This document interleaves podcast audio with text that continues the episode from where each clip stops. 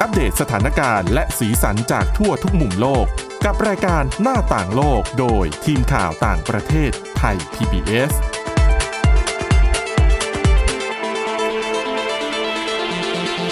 สวัสดีคุณผู้ฟังนะครับ วันนี้พบกับรายการหน้าต่างโลกจะพาคุณผู้ฟังไปอัปเดตสถานการณ์แล้วก็สีสันจากทั่วทุกมุมโลก กับทีมข่าวต่างประเทศไทย PBS ตั้งแต่วันจันทร์ถึงวันศุกร์ เวลา 11 นาฬิกาถึง 11 นาฬิกา 30 นาที ติดตามได้ทางไทย PBS Digital Radio นะครับ วันนี้อยู่กับคุณกรีน จิราวัตรครับผมมาสุขและผมก้าวพงศธรสุขพงศ์ครับ ครับ สวัสดีครับคุณผู้ฟังครับ วันนี้เรามีเรื่องอะไรมาเล่าสู่กันฟังบ้างครับ วันนี้ผมพาน้องๆฝึกงานมาอืมช่วยกันจัดด้วย ก็มีเอาเรื่องราวต่างๆ มาเล่าให้คุณผู้ฟังได้ฟังกันนะครับอ่า น้องโชตแล้วก็น้องไอซ์ครับ แนะนำตัวหน่อยแล้วครับ สวัสดีครับ โชตครับ มาจากมหาวิทยาลัยหอการค้าไทยครับผม ครับผมแล้วอีกคนหนึ่งน้องไอซ์ครับ ค่ะ สวัสดีค่ะ ไอซ์ค่ะ มาจากมหาวิทยาลัยศรีปทุมค่ะ วันนี้น้องโชตเอาเรื่องอะไรมาฝากกันบ้างครับผม เอาเรื่องนักวิทยาศาสตร์จากนาซาจ้างคนให้ไปนอนครับผมสองเดือนนอนอย่างเดียวเลยครับ นอนอย่างเดียวครับ ไม่ทำอะไรไม่ต้องทำอะไรเลย อย่างนี้เหรอเอ้ยพี่ไปสมัครได้ไหมอะอ่า ในรอบนี้น่าจะไม่ได้ครับผมอ่ารอบนี้ไม่ทันเหรอ ใช่ครับอ่าแล้วส่วนของน้องไอซ์เอาเรื่องอะไรมาฝากครับ เอาทะเลสาบในออสเตรเลียค่ะ เปลี่ยนเป็นสีชมพู อืม ก็น่าไปเที่ยวนะสำหรับคู่รักหวานแหววใช่ไหมอะเริ่มกันที่เรื่องของน้องอะอ่าน้องโชดก่อนครับน้องโชดครับผมก็ข่าวนี้ก็เป็นแบบมันก็ข่าวดีนะครับ ของคนที่แบบว่า ไม่ใช่ที่ไม่ไม่ชอบตื่นเช้านะครับ ชอบนอนนะเพราะว่านักวิทยาศาสตร์จาก นาซาแล้วก็องค์การอวกาศของยุโรปเนี่ยเขากำลังค้นหาอาสาสมัครที่เป็นผู้หญิงนะครับ ในรอบนี้เพื่อนำมาศึกษาผลกระทบของอาสภาพไร้น้ำหนักกับร่างกายของมนุษย์ครับผม เฉพาะผู้หญิงเหรอฮะใช่ทำคไมรับต้องเฉพาะอะผู้หญิงมีเหตุผลไหมครับ ไม่เขาไม่ได้บอกมาครับผมแต่อ๋อว่าอ่าเขาจะจ้างไปนะครับนอนอยู่บนเตียงเป็นเวลานาน 60 วันครับ แล้วก็จะให้ค่าตอบแทนเนี่ย16,500 ยูโร หรือประมาณ 580,000 บาทครับอืม เท่าไหร่นะห้าแสน508,000ครับผมสองเดือนครับ นี่คือเดือนละห้าแสนหรือว่าเดือนอ่าสองเดือน500,000สองเดือนห้าแสนเท่ากับเดือนละสองแสนห้านะเฉพาะผู้หญิงใช่ไหมใช่ครับ อืม เพราะว่าก่อนหน้านี้ก่อนหน้านี้ต้องบอกก่อนว่าก็ก็เคยมีข่าวอย่างนี้เหมือนกันก็คือนาซาเนี่ยแหละ รับเป็นผู้ชายใช่ครับ ไปนอนอย่างเดียวเหมือนกัน ก็คาดว่าค่าตอบแทนก็น่าจะคล้าย ๆ กัน น่าจะครับนะครับ ก็แล้วยังไงต่อ ครับผมเพราะว่าเนื่องจากว่า ในอนาคตใช่ไหมครับเราจะส่งมนุษย์ขึ้นไปบนอวกาศ แล้วก็สภาพไร้น้ำหนักเนี่ยมันส่งผลต่อร่างกายของเราหลายอย่างนะครับ เช่น ถ้าเราไปอยู่ในสภาพนั้นเนี่ยร่างกายเราก็จะสูญเสียมวลกล้ามเนื้อมวลกระดูกใช่ไหมครับแล้วก็ยังทำให้แบบว่าของเหลวแบบบางทีปกติแล้วเนี่ยเราอยู่บนโลกใช่ไหมครับแรงโน้มถ่วงก็ดึงของเหลวของเราให้แบบกระจายอยู่ทั่วร่างกายปกติ ทีนี้พอเราขึ้นไปอยู่ข้างบนเนี่ยมัน มันก็แบบร่างกายเราก็ทำงานโดยอัตโนมัติครับดึงครับน้ำผมขึ้นไปอยู่บนสมองเนี่ยครับอืมทำให้เกิดผลกระทบหลายอย่าง เช่นแบบว่า มองเห็นแบบเป็นภาพมัวๆไม่ค่อยชัดอะไรเงี้ยครับอืมเขาก็เลยต้องการที่จะไปหาวิธีแก้ไขนะครับเมื่อแบบว่าเป็นนักในอนาคตนักบินอวกาศขึ้นไปสู่สถานีอวกาศนานาชาติเนี่ยครับ ครับผม ก็ตอนนี้ก็ทำได้แค่แบบอ่าสร้างเครื่องจำลองแรงโน้มถ่วงเฉยๆครับ เป็นแบบอืมเครื่องเหวี่ยงๆถ้าใครเคยไปศูนย์วิทยาศาสตร์ก็น่าจะเคยได้เล่นกันนะครับ ครับผม แล้วก็เอ่อในการวิจัยครั้งเนี้ยนะครับก็เอ่อผู้เข้าร่วมวิจัยเนี่ยจะต้องนอนอยู่บนเตียงที่มีความลาดเอียงประมาณ 6 องศา แล้วก็หันหัวไปในด้านที่มันลาดลงไปครับ แล้วก็ต้องต้องทำทุกอย่างอยู่บนก็เตีคืยองนะครับไอเดือนละสองแสนห้าที่เราจะได้เนี่ย มันก็มันก็ไม่ได้มาง่ายใช่ครับผมๆมันก็ นะก็เอาชีวิตไปเสี่ยงเหมือนกันนะอืมแต่ว่าอย่างน้อยๆมันก็ทำให้รู้สึกนะ ถึงว่าตอนนี้เนี่ยเรื่องของอวกาศเป็นเรื่องที่หลาย ๆ คนเริ่มที่จะตื่นตัวมากขึ้นใช่มีการทำโครงการต่างๆ ขึ้นมามากมายนะครับ คือถ้าไปเห็นในระดับรัฐบาล ก็จะเห็นว่าหลาย ๆ ประเทศอย่างที่เป็นชาติมหาอำนาจตอนเนี้ยพยายามแข่งขันกันมากๆอืมในเรื่องของการสำรวจอวกาศ ไม่ว่าจะเป็นสหรัฐจีน รัสเซียหรือแม้กระทั่งอินเดียที่เป็น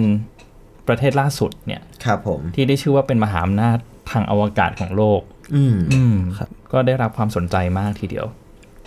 ครับ ก็ใครที่แบบว่าอยากต้องการที่จะอยากจะไปลองเข้าร่วมโครงการจะคงคิดว่าแบบว่านอนเฉยๆสองเดือนน้ำหนักขึ้นแน่นอน ก็ไม่ต้องกลัวนะ เพราะเขามีนักโภชนาการคอยดูแลอาหารนะครับ แต่ก็ไม่ใช่เป็นอาหารที่แบบว่ามีความเฮลตี้อะไรมากมายนะบางมือก็เอาเป็นแพนเค้กเป็นขนมหวานเขาก็อนุญาตให้ทาน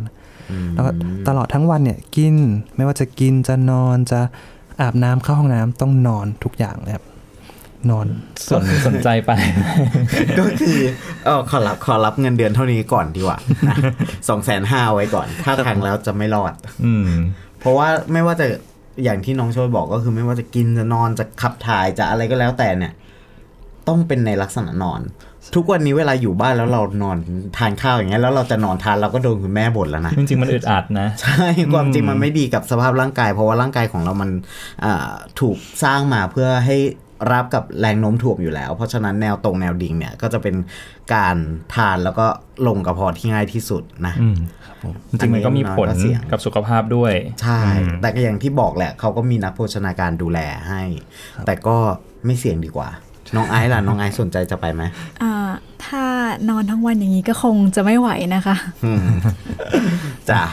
อ่าน้องโชดอันนี้คือจบเรื่องน้องโชดแล้วใช่ไหมคะอะต่อไปคำน้องไอซ์ครับน้องไอซ์ไม่เอาเรื่องอะไรมาฝากครับ เป็นทะเลสาบในออสเตรเลียเปลี่ยนเป็นสีชมพูค่ะอืมคือครับทะเลสาบแห่งเนี้ยนะคะ เป็นทะเลสาบน้ำเค็มจ้ะในนครเมลเบิร์นของประเทศออสเตรเลียค่ะ ก็คือเป็นปรากฏการณ์ธรรมชาติที่หาชมได้ค่อนข้างยากนะคะ ที่ทำให้ทะเลสาบเป็นเป็นสีชมพูสดใสเนี่ยเอ่อคือเพราะว่าในตัวทะเลสาบใช่ไหมคะ มีครับปริมาณเกลือที่ค่อนข้างสูง ประกอบกับแสงแดดที่จัดแล้วก็ฝนน้อยทำให้สาหร่ายที่พายอยู่อยู่ใน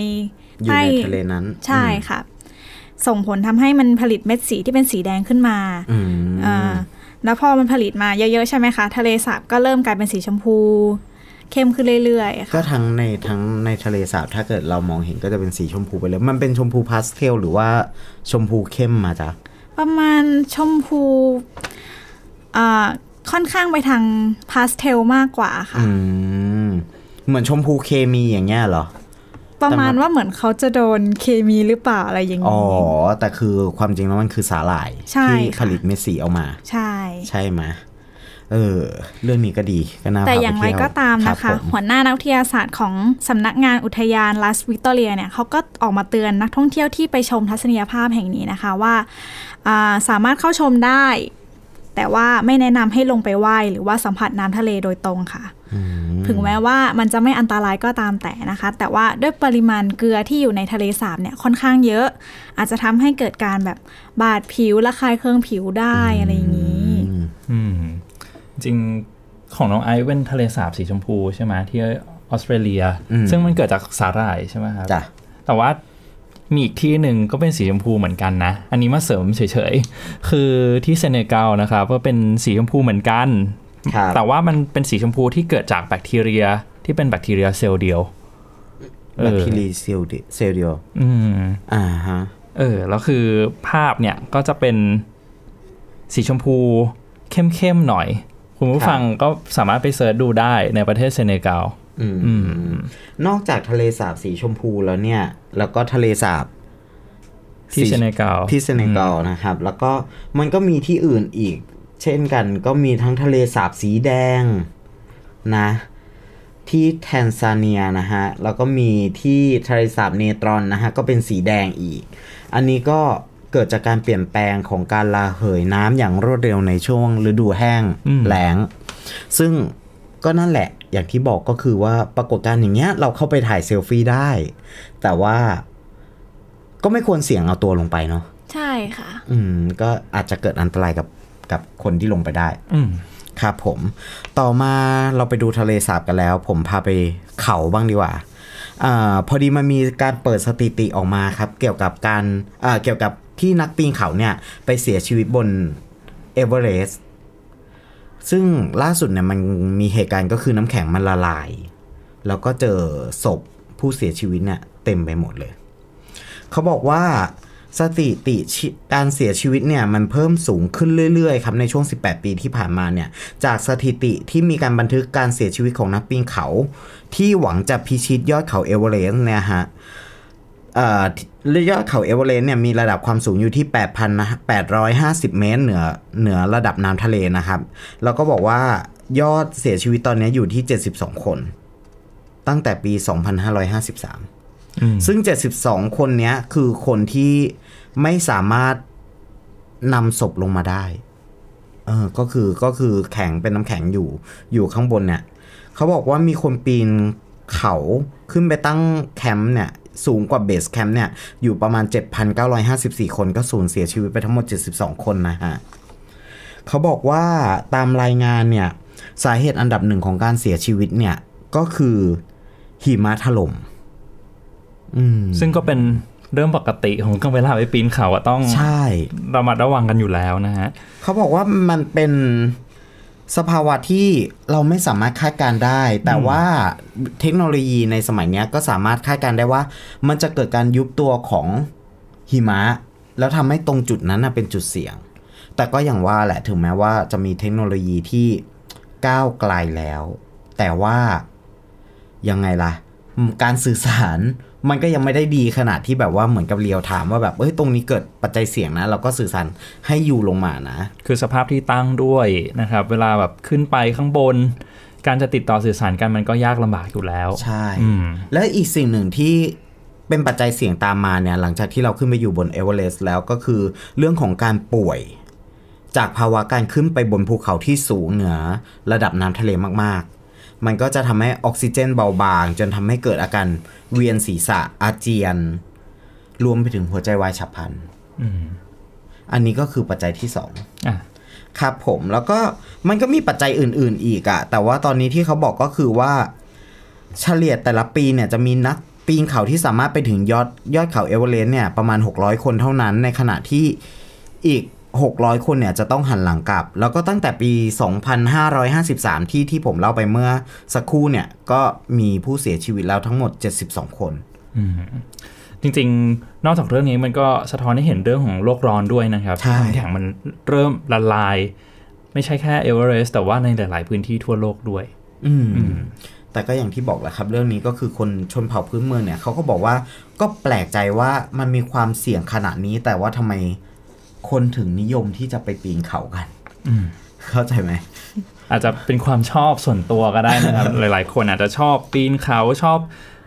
กีฬาอะไรที่มันเอ็กซ์ตรีมหน่อยๆ ครับผมอ่าอ่า คุณผู้ฟังครับสำหรับช่วงหน้าเรามีเรื่องของ เดี๋ยวจะพาไปที่ญี่ปุ่นนะครับ ตอนนี้ประกาศชื่อยุคใหม่แล้ว แล้วก็เตรียมที่จะบังคับใช้ในวันที่ 1 พฤษภาคมนี้ครับ ครับผม พักกันสักครู่ครับ หน้าต่างโลกโดยทีมข่าวต่างประเทศไทย PBS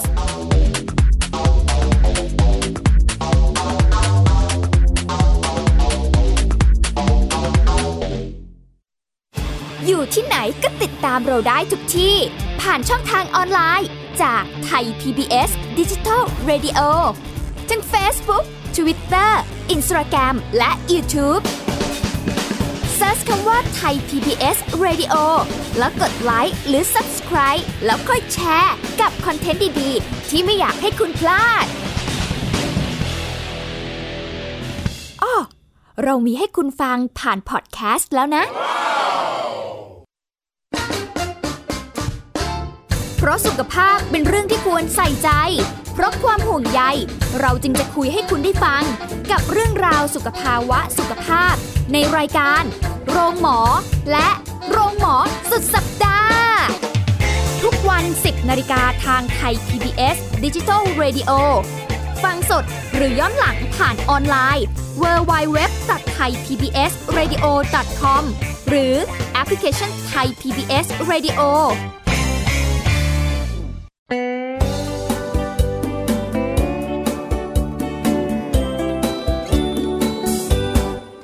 บอกเล่าข่าวสารที่เป็นประโยชน์ เกษตรกรไทยรู้เท่าทัน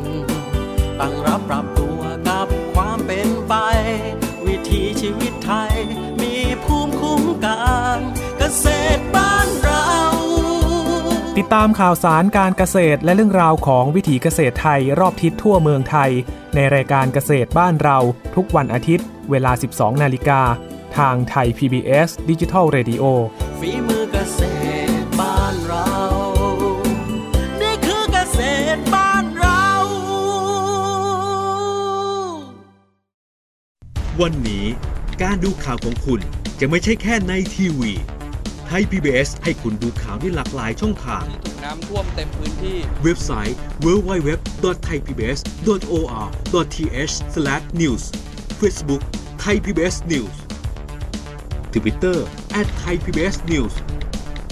YouTube Thai PBS News ไหลล้นทะลักเข้ามากดติดสนันในการข่าวพร้อมๆกับหน้าจอไร้ขีดจำกัดเรื่องเวลา เข้าถึงรายละเอียดได้มากกว่า ไม่ว่าจะอยู่ณจุดไหน ก็รับรู้ข่าวได้ทันที ดูสดและดูย้อนหลังได้ทุกที่ กับ 4 ช่องทางใหม่ข่าวไทย PBS ข่าวออนไลน์ ชับไว้ในมือคุณ แชร์ให้รู้ทุกเรื่อง เตือนให้รู้ก่อนตกเป็นเหยื่อกับภัยในสังคมที่ต้องผจญในรายการ ผจญภัย ทุกวันอาทิตย์ 12 นาฬิกา 30 นาที ทางไทย PBS d i g i ดิจิ Radio ฟังสดหรือย้อนหลังที่แอปพลิเคชันไทย PBS Radio และ www.thaipbsradio.com หน้าต่างโลกโดยทีมข่าวต่างประเทศไทย PBS กลับมาสู่ช่วงที่ 2 นะครับ เดี๋ยวตามที่สัญญากันไว้ก็คือจะพาไปที่ญี่ปุ่น ครับ ตอนนี้มีการประกาศเป็นชื่อเขาเรียกว่ารัชศกหรือว่าชื่อยุคแล้วนะครับ ซึ่งจะเริ่มต้นใช้ในวันที่ 1 พฤษภาคมนี้ ถือว่าเป็นยุคของสมเด็จพระจักรพรรดิพระองค์ต่อไปอืมนะครับผ มมาเริ่มต้นกันก่อนต้องอธิบายคุณผู้คุณผู้ฟังแบบนี้นะครับว่าการประกาศชื่อยุคแบบนี้นะถือว่าเป็นเหตุการณ์ประวัติศาสตร์สำหรับชาวญี่ปุ่นมากนะครับ คือเดิมเนี่ยก็คือเป็นยุคยุคอะไรนะคุณจิราวัตรคุณกรีนยุคเฮเซใช่ไหมอืมใช่ครับยุคเฮเซนะครับ แล้วยุคเฮเซเนี่ยจะสิ้นสุดวันที่ 30 เมษายนที่จะถึงนี้นะครับ แล้วก็จะเปลี่ยนเป็นยุคใหม่ที่ใช้ชื่อว่ายุคเรวะ ซึ่งจะเป็นสมัยที่เจ้าชายนารูฮิโตะมกุฎราชกุมารของญี่ปุ่นเนี่ยทรงขึ้นครองราชย์สืบต่อ แทนจักรพรรดิอากิฮิโตะที่ครับผมสละราชสมบัติ และจะสละราชสมบัติในวันที่ 30 เมษายนนี้นะครับ คือเว็บไซต์ Japan Today เนี่ยก็รายงานข่าวนี้บอกว่านายกรัฐมนตรีชินโซอาเบะของญี่ปุ่นนะครับได้เผยแพร่แถลงการณ์ บอกว่าชื่อเรวะเนี่ยมีความหมายว่าวัฒนธรรมที่ก่อกำเนิดขึ้นมาแล้วก็ฟูมฟักนะครับ อีกนัยยะหนึ่งอาจจะแปลได้ว่า เป็นความกลมเกลียวกันก็ได้อืมอืมแล้วก็สะท้อนให้เห็นจากการที่ประชาชนเนี่ยเอาใจใส่กันอย่างดีงามนะครับ และด้วยชื่อนี้เองก็หวังว่าในยุคใหม่นี้จะเป็นยุคที่เต็มเปี่ยมไปด้วยความหวัง อืม อืมครับผม จะบอกว่ายังไงดีคือจะบอกว่าราชวงศ์ที่มีอ่าราชวงศ์ญี่ปุ่นเนี่ยเป็นราชวงศ์ที่มี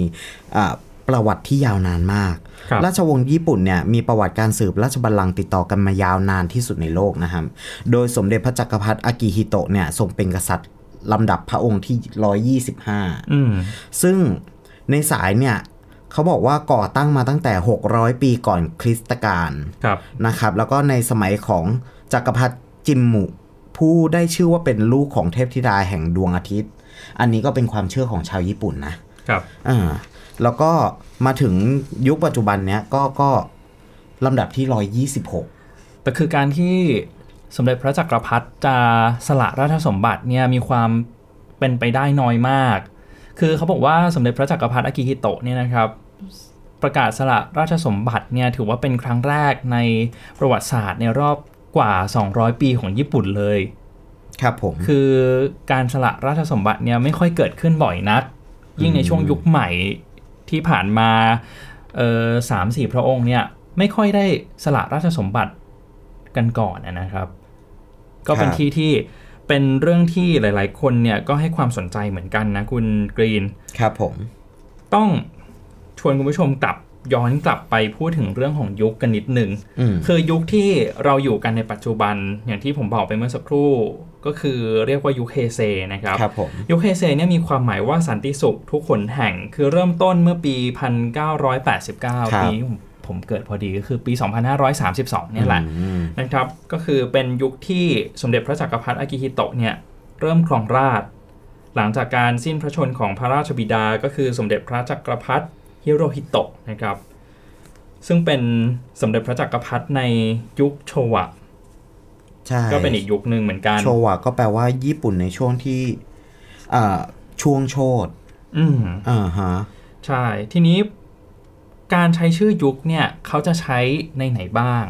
นอกจากหนังสือของทางราชการแล้วนะครับ พวกธนบัตรเหรียญต่างๆ ที่เราใช้ประกาศใบขับขี่ต่างๆ เนี่ยก็จะใช้ชื่อยุคแบบนี้เหมือนกัน ทีนี้ถ้าพูดถึงตามมาก็จะเออเป็นเหรียญในยุคเก่าอืมก็จะมีค่าขึ้นมาละ ก็จะมีครับคนเริ่มเก็บละ ก่อนที่จะเปลี่ยนยุคใหม่ใช่ไหมฮะอืมอ่าทีนี้มาถึงคำถามว่าอ้าวแล้วการประกาศชื่อยุคสมัยแบบเนี้ยคนญี่ปุ่นรุ่นใหม่เขาคิดกันยังไงนะครับ คือบางส่วนเองก็มองว่าการใช้ชื่อยุคแบบนี้ยังจำเป็นอยู่หรือเปล่า เพราะว่าตอนนี้เราก็ใช้ปีตามปีสากลไปหมดแล้ว ถูกไหมฮะครับผมทีนี้ผลการสำรวจของ g i l d o News นะครับเขาบอกว่าคนที่ทำแบบสำรวจเนี่ย 24.3%ยังใช้ปฏิทินแบบยุคเก่า ยุคเก่าเนี่ยเขาเรียกกันว่าปฏิทินแบบเกงโงะนะครับครับผมส่วนอีก 39.8%เนี่ยก็ใช้ทั้งแบบเดิม แล้วก็ใช้แบบตะวันตกควบคู่กันไป ส่วน 34.6%ก็ใช้แบบตะวันตกอย่างเดียวเท่านั้น อือืมม คือก็มีการพูดกันแหละว่าสังคมญี่ปุ่นเนี่ยไม่ได้ถูกควบคุมโดยจักรพรรดิอีกต่อไปแล้วนะครับ เพราะฉะนั้นการพูดชื่อยุคการใช้ชื่อยุคแบบนี้เนี่ยอาจจะไม่ได้จำเป็นอีกต่อไป ครับผมในอนาคตก็ได้อืมเป็นเพียงแค่สัญลักษณ์เท่านั้นนะครับ อันนี้ก็เป็นเรื่องที่ ใครจะไปเที่ยวญี่ปุ่นก็ก็ศึกษาไว้นะ จริง ๆ ก็เป็นเรื่องที่น่าสนใจคุณผู้ฟังที่มีโอกาสไปช่วงนี้ รวมถึงวันที่ 1 พฤษภาคมก็อาจจะได้ไปเห็นบรรยากาศการจัดงาน ได้ต่างๆไปอยู่ในยุคที่เขากำลังเปลี่ยนสีเปลี่ยนอะไรอย่างนี้ฮะก็ก็ถือว่าเป็นเรื่องที่น่าจดจำนะครับครับผมเพราะว่าในสมัยของอากษัตริย์ที่กำลังจะเป็นองค์กรใช่ไหมเราเรียกว่าอะไรนะ จักรพรรดิอ่าจักรพรรดิอากิอากิฮิฮิโตะโตะเนี่ยฮะอืมก็ก็เราก็จะได้คุ้นชินกับภาพของการที่มายืนบนอ่าห้องที่เป็นกระจกด้านหน้า แล้วก็มีประชาชนญี่ปุ่น ก็โบกทั้งธงโบกทั้งมือนะฮะตบมือ ก็ต้อนรับก็ก็ก็ถือว่าเอาจริง ๆ ก็ถือว่าเป็นที่รักของของประชาชนนะอืมนะแล้วอีกอย่างหนึ่งญี่ปุ่นเนี่ยก็มีสายสัมพันธ์กับราชวงศ์ของไทยเนี่ยค่อนข้างหนาแน่นอืมนะครับแน่นแฟน มีการครับอ่าแน่นแฟนเราก็มีการส่งช้างส่งอะไรไปเป็นเครื่องบรรณาการด้วยนะครับอะก็รอดูต่อไปครับนะผมอืมอืมสำหรับวันนี้ก็สำหรับวันนี้ก็มีเรื่องเราวมาฝากกันเท่านี้ครับผมอะคุณผู้ฟังที่สามารถอยากจะฟังย้อนหลังนะครับ สามารถเข้าไปฟังได้ที่ www.thaipbsradio.com นะครับ ส่วนวันนี้ คุณกรีน ผมก้าวพงศธรสุขพงศ์ลาคุณผู้ฟังไปก่อน สวัสดีครับ สวัสดีครับ ติดตามรับฟังรายการย้อนหลังได้ที่เว็บไซต์และแอปพลิเคชันไทย PBS Radio ไทย PBS ดิจิทัล Radio วิทยุข่าวสารสาระ เพื่อสาธารณะและสังคม